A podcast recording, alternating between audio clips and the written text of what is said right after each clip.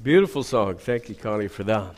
Well, we've learned all about spiritual gifts, and last week I hope you were able to uh, take a spiritual gifts inventory and life grew to help you know more about which gift God has given you for His kingdom purposes. Today we want to talk about taking the gifts out for a spin, using the gifts, exercising the gifts. And so turn to Ephesians chapter 4. And as you turn there, the notes are provided in your bulletin if you'd like to follow along with us today. Ephesians chapter 4. And we're going to read in this passage starting in verse 7 today for our reading. Ephesians chapter 4. But unto every one of us is given grace, according to the measure of the gift of Christ. Wherefore he saith, When he ascended up on high, talking about Jesus here, he led captivity captive and gave gifts unto men. Now, these next two verses are in a parentheses, and I don't normally stop in the reading, but I want you to know what they're talking about. Uh, these next two verses are talking about the time between the crucifixion and the resurrection. When Jesus descended into hell, if you will, um, to take those who were held there was, there was a wall. Um, on one side was paradise, and on the other side was the grave, Sheol. And he was going to take those out of paradise and take them up to heaven. And you can read about this kind of vaguely in other places in the Bible. But this is one of the places that mentions it. And I can see that everybody was just thrilled that I stopped and explained that to you. Uh, just a thrilling move through the crowd at that juncture. So I'm glad that I did it. Amen. Verse number 9. Now that he ascended, what is it but that he also descended first into the lower parts of the earth? He that descended, Jesus, is the same also that ascended up far above all heavens that he might fill all things. And he, Jesus, gave some apostles and some prophets and some evangelists and some pastors and teachers for the perfecting of the saints, for the work of the ministry, for the edifying of the body of Christ, till we all come in the unity of the faith and of the knowledge of the Son of God, unto a perfect man, unto the measure of the stature of the fullness of Christ.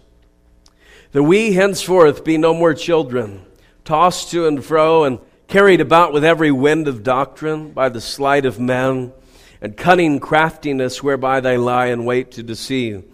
But speaking the truth in love may grow up into him in all things, which is the head, even Christ, from whom the whole body, fitly joined together and compacted by that which every joint supplieth, according to the effectual working in the measure of every part, maketh increase of the body unto the edifying of itself in love. Father, would you work today in this message on exercising the spiritual gifts.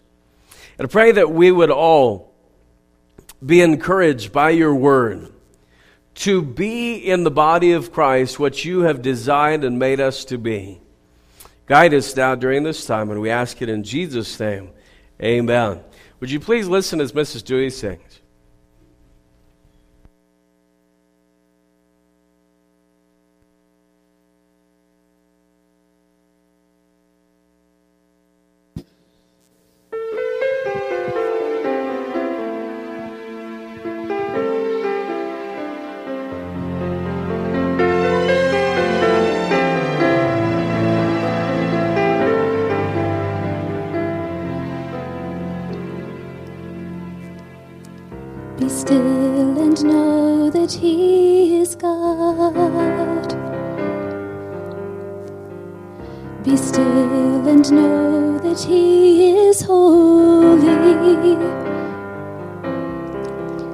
Be still O restless soul of mine. Bow before the Prince of Peace. Let the noise and clamor cease. Be still and know that He is God. Be still and know that He is faithful. Consider all that He has done. Stand in awe and be amazed, and know that He will never change. Be still.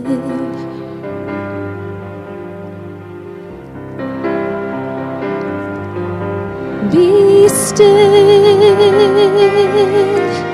and know that He is God. Be still and know that He is God. Be still and know that He is God. Be still. Be speechless. Still and know that He is God.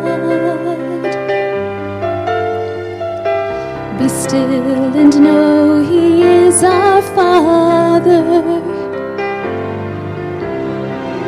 Come rest your head upon His breast. Listen to the rhythm of His unfailing heart of love beating for his little ones, calling each of us to come. Be still.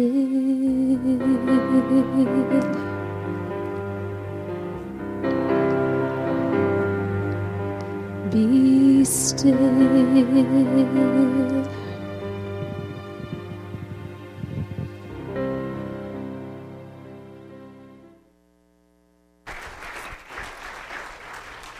Amen. Thank you, Brenda. Love that song. And what a beautiful message to us. Well, I heard that uh, Brother James Seyfried did a fantastic job last Sunday. And uh, I also heard, now this alarmed me slightly, because I've been your pastor for six years. I heard that as he closed the message, that people actually clapped. Now, I don't get jealous very easily. Um, but I also heard that he finished 15 minutes early. And so I had to try to weigh the truth of what actually happened with that clap. I'm sure that it's because you were glorifying God over the terrific message and not that you were excited to get out of church 15 minutes early. Um, not this crowd, you're too mature for that. Um, but, but it's good to be back, and, and we had a terrific time with our family um, over in Oregon and, and got to have our family vacation. And we appreciate uh, you supporting us and, and being happy that we get to go on a vacation.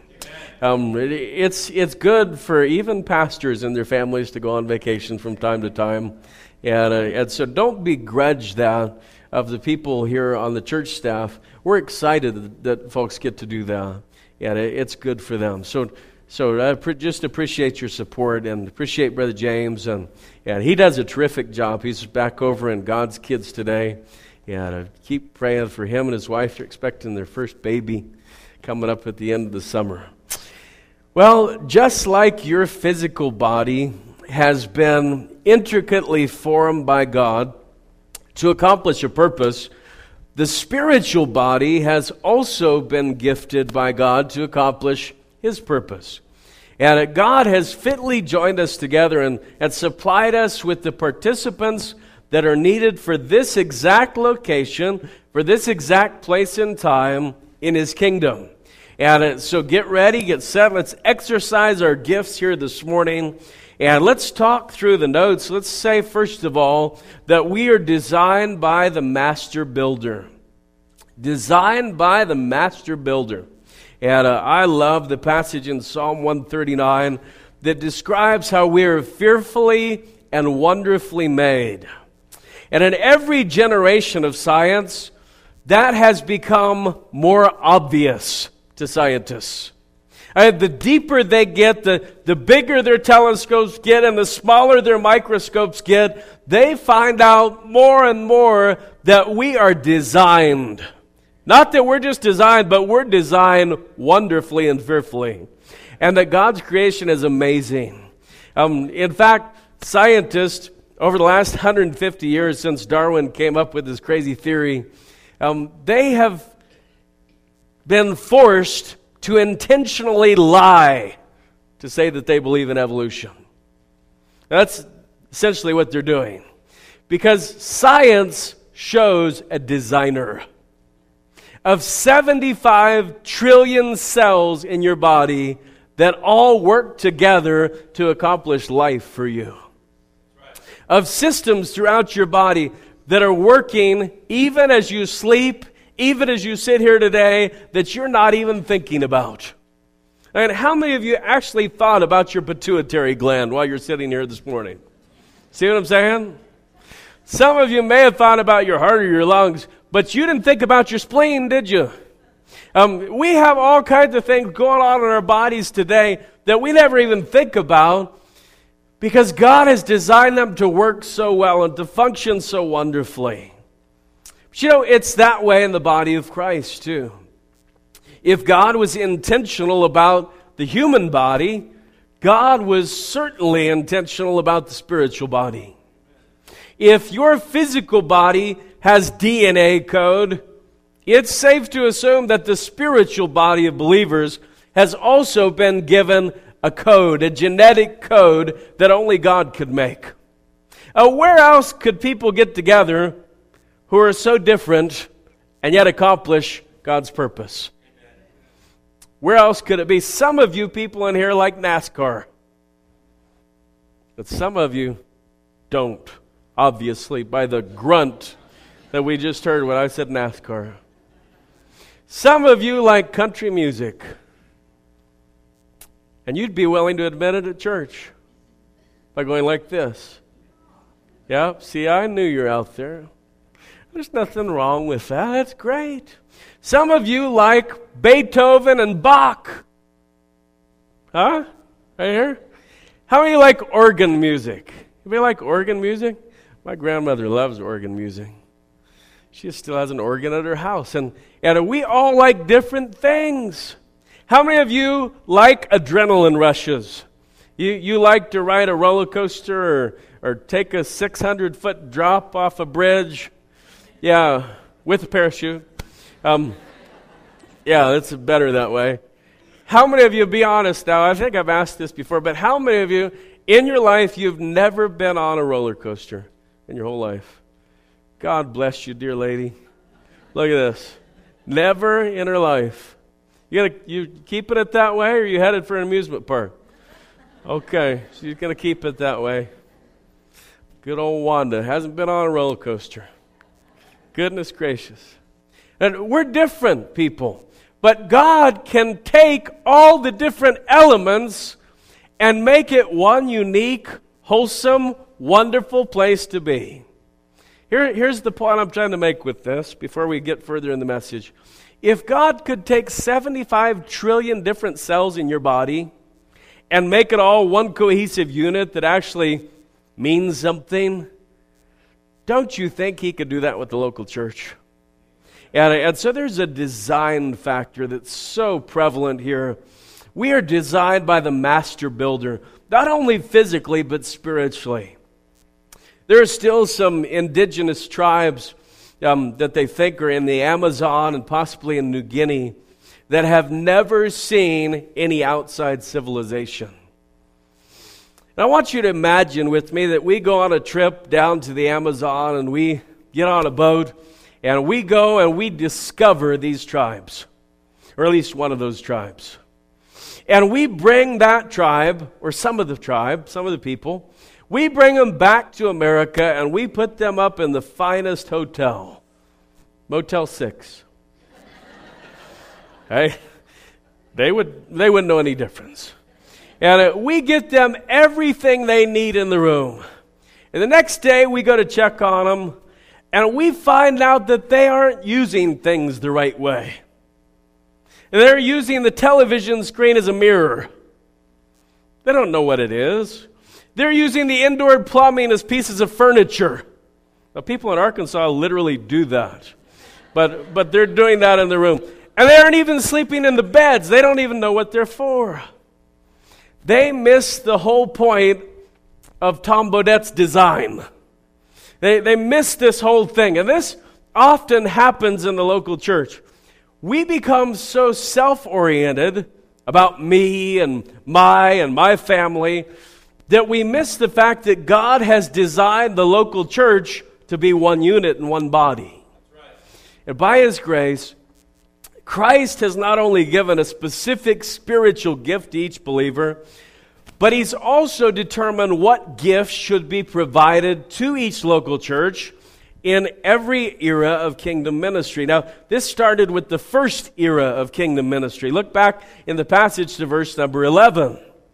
After Jesus' ascension, which is what the first verses of the passage describe, he gave gifts by grace to the church. Now, we already know that every believer was given a spiritual gift and still is today. But these weren't the spiritual gifts, these were the gifts that God gave to the local church. Okay, so there's a difference here. He gave some apostles. So some of the early churches actually had apostles in the local church. Imagine that. Now, the church at Jerusalem, they had 11 apostles, all in the same church. The apostle Paul eventually went around when the missionary journey was in some of the churches. So some of the local churches actually had real life apostles. After those apostles were gone, there were no more local churches with apostles. The only apostles were the ones in the New Testament. So they were gone. Some of the churches had prophets. This was before the canon of the scripture was finished. There were actually people in some of the local churches who could stand up and give a prophetic word by the Holy Spirit to that local church as a gift to that body. But that gift, described in 1 Corinthians 13, has gone away. Now that the scripture has been fulfilled, now that we have the whole picture. Some of the churches were given evangelists Timothy, Titus, um, men who were gifted by God to these churches to travel around and to help them and to enable them and to be a blessing to them. Now, in the modern era, um, we may think of it as like the Dartts who are going to be here tonight. Uh, that's not a game, it's a family. D A R T T. And uh, they're going to be here tonight to minister in music. And it's kind of a gift to this local church that we get to be blessed by their ministry. And we have people throughout the year who come around, who are traveling uh, all around the country, and they come in and they bless us with music or with ministry or with preaching. And we just had a, last fall, we had an evangelistic meeting. And, and so that's what this is talking about. Now, some churches were given pastors and teachers. Could be the same person, could be different people, but they were gifts to the local church so that the local church could grow. You say, Pastor, you mean there's churches who don't have a pastor? Oh, yeah, there's lots of them. In fact, there are churches in this town that haven't had a pastor for two years. Um, either because they can't decide who they want the pastor to be, or because nobody has come to the, the front for them. And, and so um, I'm not trying to describe myself as God's gift to you. That would be a little vain. But the scriptures have said that, that God gifts local churches with pastors and with teachers. And it's so that we can grow together. It's so that God can raise us up to be what He wants us to be in His kingdom. And, and so there's a design factor. God brings certain people with certain gifts to the table at certain times. And he does that right here in, in the local church. And it always amazes me because we have, in a church our size, we have people who come for a while and then maybe they move out of town or a job takes them somewhere else or sometimes they go across the county and the commute becomes a little rough for them. But you know, the season that they're here, they impact this body. They are a gift to this body. Oh, I see Dennis and Angie back there, and, and they worked in Awana here uh, for a long time. And there are boys and girls who are adults now who were influenced by their testimony and by their work here in this ministry. And, and they've been in Boise for quite a while now, but God brought them as a gift for a time. And that's how it is in this local body. And sometimes we look at things and we don't value them the way God does. We get really upset sometimes when people make transitions or when, or, or when they change a little bit and they go here, they go there. Um, we're going to be sad to see uh, the Crownovers are going to be moving this summer. And uh, Bree is sick today, so Sharon's not here. Uh, but Brother Cole is coming back from his uh, army training, and they're moving to El Paso City, down by the Rio Grande. How many are Marty Robbins fans? Nobody got that then. You guys know that? El Paso City, down by the Rio Grande. Um, yeah, you should listen to it. It's on iTunes. Uh, you'll like that. But they're going to transition out of this ministry and it'll be a gift to another ministry. Now, for us, that's difficult. But for God, He knows exactly what gift He's about to send our way. For God, He knows exactly what we need in this body to be here for the present time in 2013. And so it's His design. Let's talk about this second part developed in the Master's body. Developed in the Master's body. Some things can only grow in soil, while others can only grow in water. Some plants grow only on mountains. Some grow only in deserts. Scientists call this an organism's habitat, the environment in which it is best suited to grow and reproduce. Um, we have some kind of amateur planters here in this room, and I'm not one of them. I have a black thumb, and my wife has an even blacker thumb. And so we have absolutely no plants that actually grow at our house, um, at least intentionally. We have, have a lot of very special weeds that we water, though, just to kind of keep up the facade, you know. Um, but some of you plant things, and I don't know if you've ever tried to take a mountain plant because you thought, man, that's a pretty plant. And so you go up to the mountains and you tug up a ponderosa pine, which probably you shouldn't do that. Is that bad? That, we, we don't know. It's bad. Not supposed to do it. Strike that from the record. Um, don't ever do that. But you come down and you say, you know what? This ponderosa pine is beautiful, and it's just a teensy weensy one, and we're going to take it and we're going to grow it in our yard, and then we're going to cut it as our Christmas tree some year. And some of you are looking at me like, Pastor, have you actually tried this? Um, well, sort of. Not quite on those terms, but I actually have tried to take a ponderosa pine and replant it. It ain't so easy, people.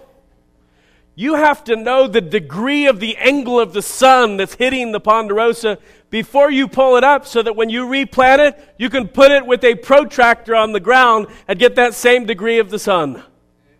You think I'm joking?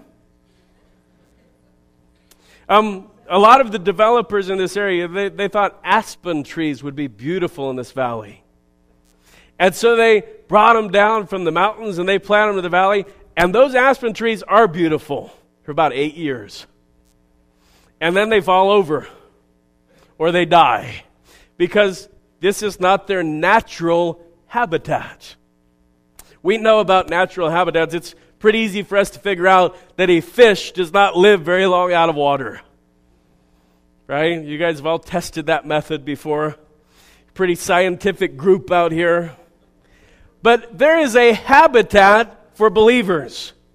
The Bible teaches that Christians can only grow properly inside the body of Christ, which is the local New Testament church. There has never been a believer who has ever grown for kingdom purposes outside of the body of Christ. That's New Testament theology. Now, it's easy for us to get distracted we say, but, Pastor, wait, what about this group? And what about this parachurch group? And what about if I go to church on the internet? You're looking at me like there's not that availability. You actually could go to church on the internet. They will willingly accept your tithes and offerings. And you can show up whenever you want. Like if you're late here, you miss part of the service. If you're late online, who cares? But the commitment factor and the growth factor and the prayer factor and being attached to the body is significantly different. See, there's a reason why God designed the body of Christ to be this way. There are a lot of, of great ministries and, and churches out there. Uh, I certainly have enough enemies, my, my flesh, the world, Satan, for me to go out and attract, uh, attack other believers and what they do. But, but let me just tell you, there's a lot of um, churches now that have satellite churches. And what that means is they have other churches inside their own city or outside of their own city, and they all come to church and they sing some songs or they have a band or whatever they do. And then they all have the same guy talk to them on a screen in the room for the church service. Now, what I have found as I've looked at these, the guys who speak on the screen, they are incredible communicators. I mean, they are incredible communicators.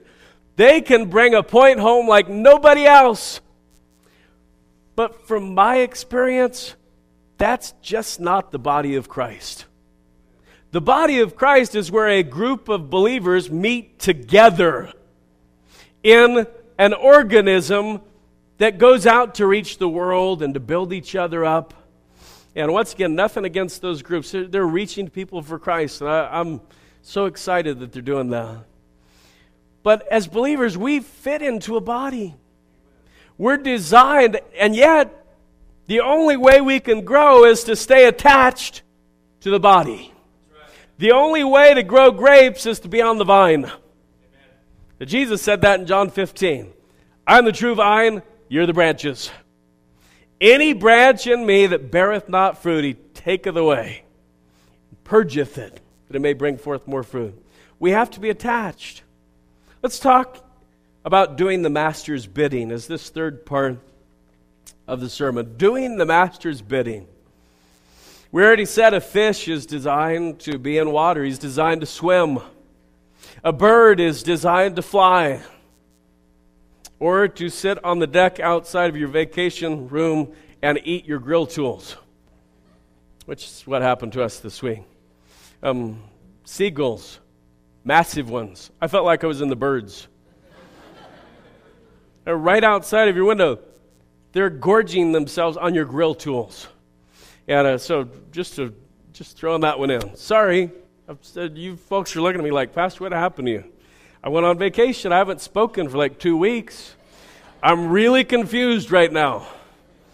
But your body is designed to do something. It is. And the body of Christ is no exception.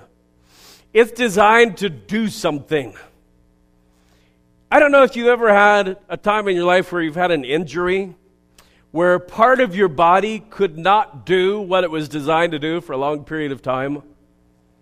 When I was in um, ninth grade, I was a giant of a man back in those days. Yes, I've shrunk since then.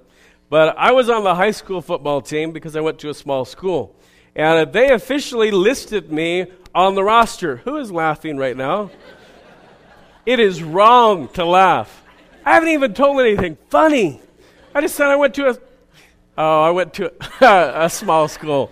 I get it, a small school. See, they, they threw that into a joke. They thought that meant a school for little people. So I, I get where you're. I went to a school that was not large in number. All right? Can I rephrase? Give me a chance, kids. I'm up here working at this and they're laughing. Was it you? Is it Monique? So I went to a school, and anyway, I played football. Um, they listed me on the roster, at five feet, zero inches, 95 pounds. That was generous. I weighed about 80 pounds. And uh, they put me in at the end of the fourth quarter because we were ahead by like 55 points. And they put me in at defensive end. well, the offensive tackles on the other team were bigger than I was. In fact, they're about 150 pounds bigger than I was. And so when the quarterback ran back and fumbled the ball, and I ran to pick the ball up and run into the glory days of the end zone, as I bent down with my tiny little frail body and my small school and picked that ball up, two of those linemen somehow fell onto my arm. And my arm, the bones in my arm went like this. And my body went into shock, and they carried me out on a board. And my mother cried. I don't remember much else. Um, I had surgery on my arm, and I still have the scars to prove it. There's a lot of kids these days who don't know about Vietnam, and they think these are actually scars from me being in the war. I was never in the Vietnam War, it's for the record. Um, but I had surgery on my arm, and I remember I had to wear the cast for a long time, and then I had to wear a brace. And during that time, my arm, and if you've had an injury, you know this happened, it experienced atrophy. It shrunk. Now, if you have an arm that's already small, that shrinks, then it's really small. And so my left arm was normal size, and when they took all the stuff on, off, my right arm was like this big. And I couldn't use it, it didn't work right. And you know, it took a long time to build back up any type of muscle in that arm. But that arm wasn't designed to be in a cast. That arm was designed to do something. You know, if you're part of the body of Christ, I guarantee you, you are not spiritually designed to do nothing. You are spiritually designed by God to be a part of doing something. Now look at verse 12 again. Verse 12 says, For the perfecting of the saints. So these gifts are given to the church so that maturity can happen in the body. For the work of the ministry, for the edifying or the building up of the body of Christ.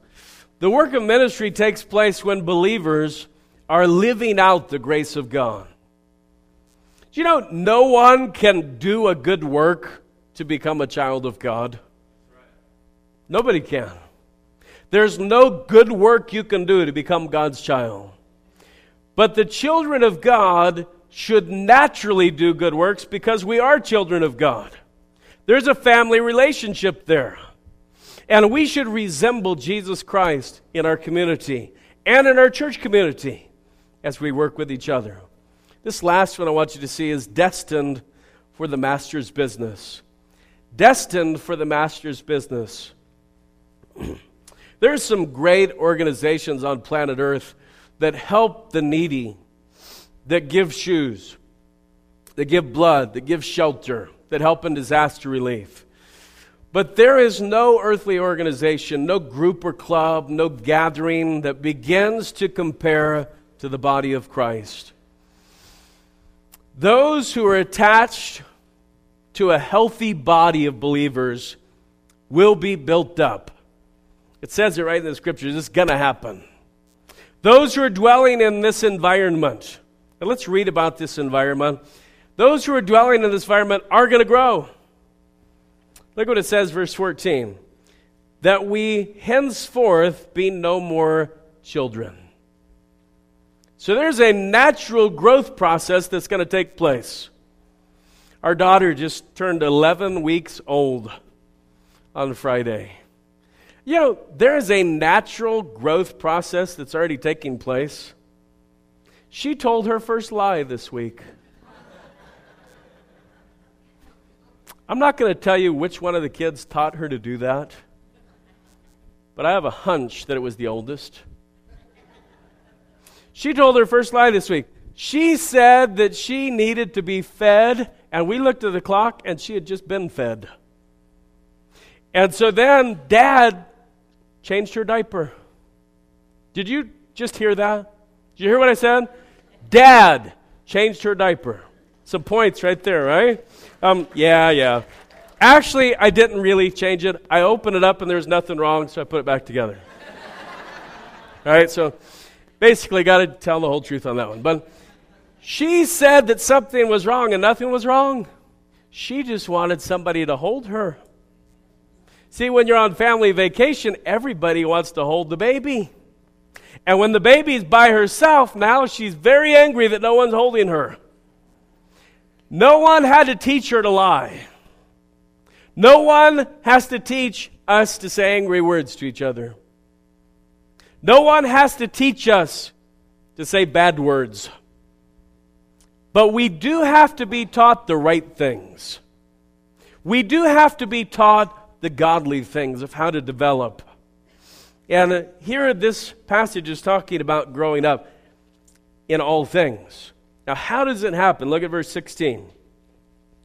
From whom the whole body fitly joined together. Fitly joined together. So, this is a body that's designed by God for a very specific reason, and God has put all the pieces in order and compacted by that which every joint supplieth. I don't know if you've ever thought about why your arm works, but it's a fascinating thing. When you think about the basic muscles and tendons and joints that God put in an arm to make it work, it is fascinating. Do you know that one part of your arm has to contract before the other part can even move? This muscle right up here, you guys all see it, right? sorry. Sorry. Um, this, this, this, muscle has to tighten before the forearm can even move. Just try it on your own. See, see that? Before your forearm can even start to move up, that has to tighten. If you're wearing a suit jacket, it'll get your suit jacket really tight. I'm just teasing. Um, but it's all attached. You know, something that happens in your life, sometimes you think, boy, this is just an isolated thing. This is a bad thing that happened to me. This is a sickness that affects me and my family. Or this is a victory that we're going to enjoy just ourselves. You know, there's not one thing that's ever happened to you while you've been a believer that hasn't been meant to affect the whole body of Christ. Everything that happens within the body is designed by God to help the body grow. You say, Pastor, what about the bad things? Did God bring the bad things? I'm so glad you asked because that brings me kind of the conclusion. Thank you. Romans chapter 8. Romans chapter 8. Now, when you read this verse that you've read a thousand times before, I want you to remember that we're a body of believers. This verse is not just meant for you as an individual. This verse is not just for your family. This verse is for the family of God. It's for the body of Christ. It's for his kingdom to move forward. Romans 8, verse 28. Look what it says. And we, so this isn't an individual, this is a body. And we know that all things work together for good. To, look at the next word, to them. Not an individual. And we say, this is a great verse. So sometimes we use it as promise. We say, oh, this bad thing happened in my life, and I know God will work things all together for my good. Read the verse again. Look what it says. We know that God will work all things together for good to them that love God, to them who are the called according to his purpose. See, what happens in your life is not an isolated event. what happened in your little cell of your body affects the whole body. What effect do you have on the entire body of Christ? Some of you say, I just don't have any. And it could be because you're not attached. If you're attached to the body, you have an effect on the body.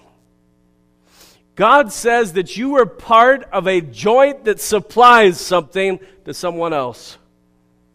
And when your part's not being done, the whole body can't grow. Now look at this next verse. For whom he did foreknow. Now this is singular. Okay, so this is not just the whole body, this is you as an individual. For whom he did foreknow, he also did predestinate to be conformed to the image of his Son, that he might be the firstborn among many brethren. See, God wants your experience, everything, positive, negative, good, bad, to bring you closer to him and to bring you more like Jesus Christ. Because when you become more like Jesus Christ, the entire body grows the entire body matures. And so God has gifted us this way. We're predestined to be conformed to his image. You say, Pastor, I know someday I'm going to be like Jesus. Jesus says it ought to be today. Now, there's a day we're going to be totally like him when perfect sanctification happens, but it's not here yet. But every day we should become more and more like him. And when we do, we do it attached to a body of believers. I want to show you a promise that Jesus gave as we close. Look at John chapter 14. The Gospel of John, chapter 14, the night before Jesus was crucified, he spoke to his disciples. And I want you to show, I want you to see a promise here it's just so big that it's hard to even get. It's so big that it's hard to even understand.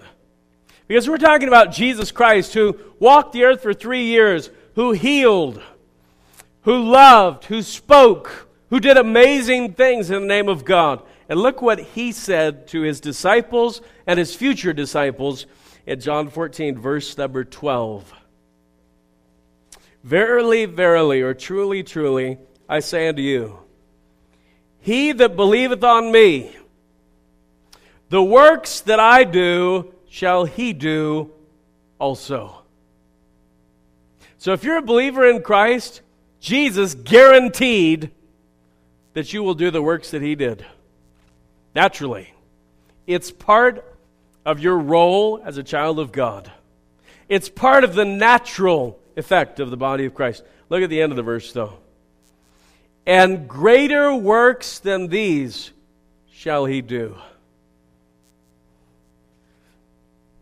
Now, it's hard to put your brain around this, but that verse just says, Jesus just promised that in every generation of believers, that the body of Christ will be able to affect more of humanity than Jesus affected himself in his earthly ministry. Let's see if it's true. How many of you ever read where Jesus traveled to China to witness to the Chinese people? Please don't raise your hand. Please don't raise your hand. Have you ever read where Jesus traveled more than 100 miles from where he was born? How many ever read where Jesus posted the gospel on Facebook?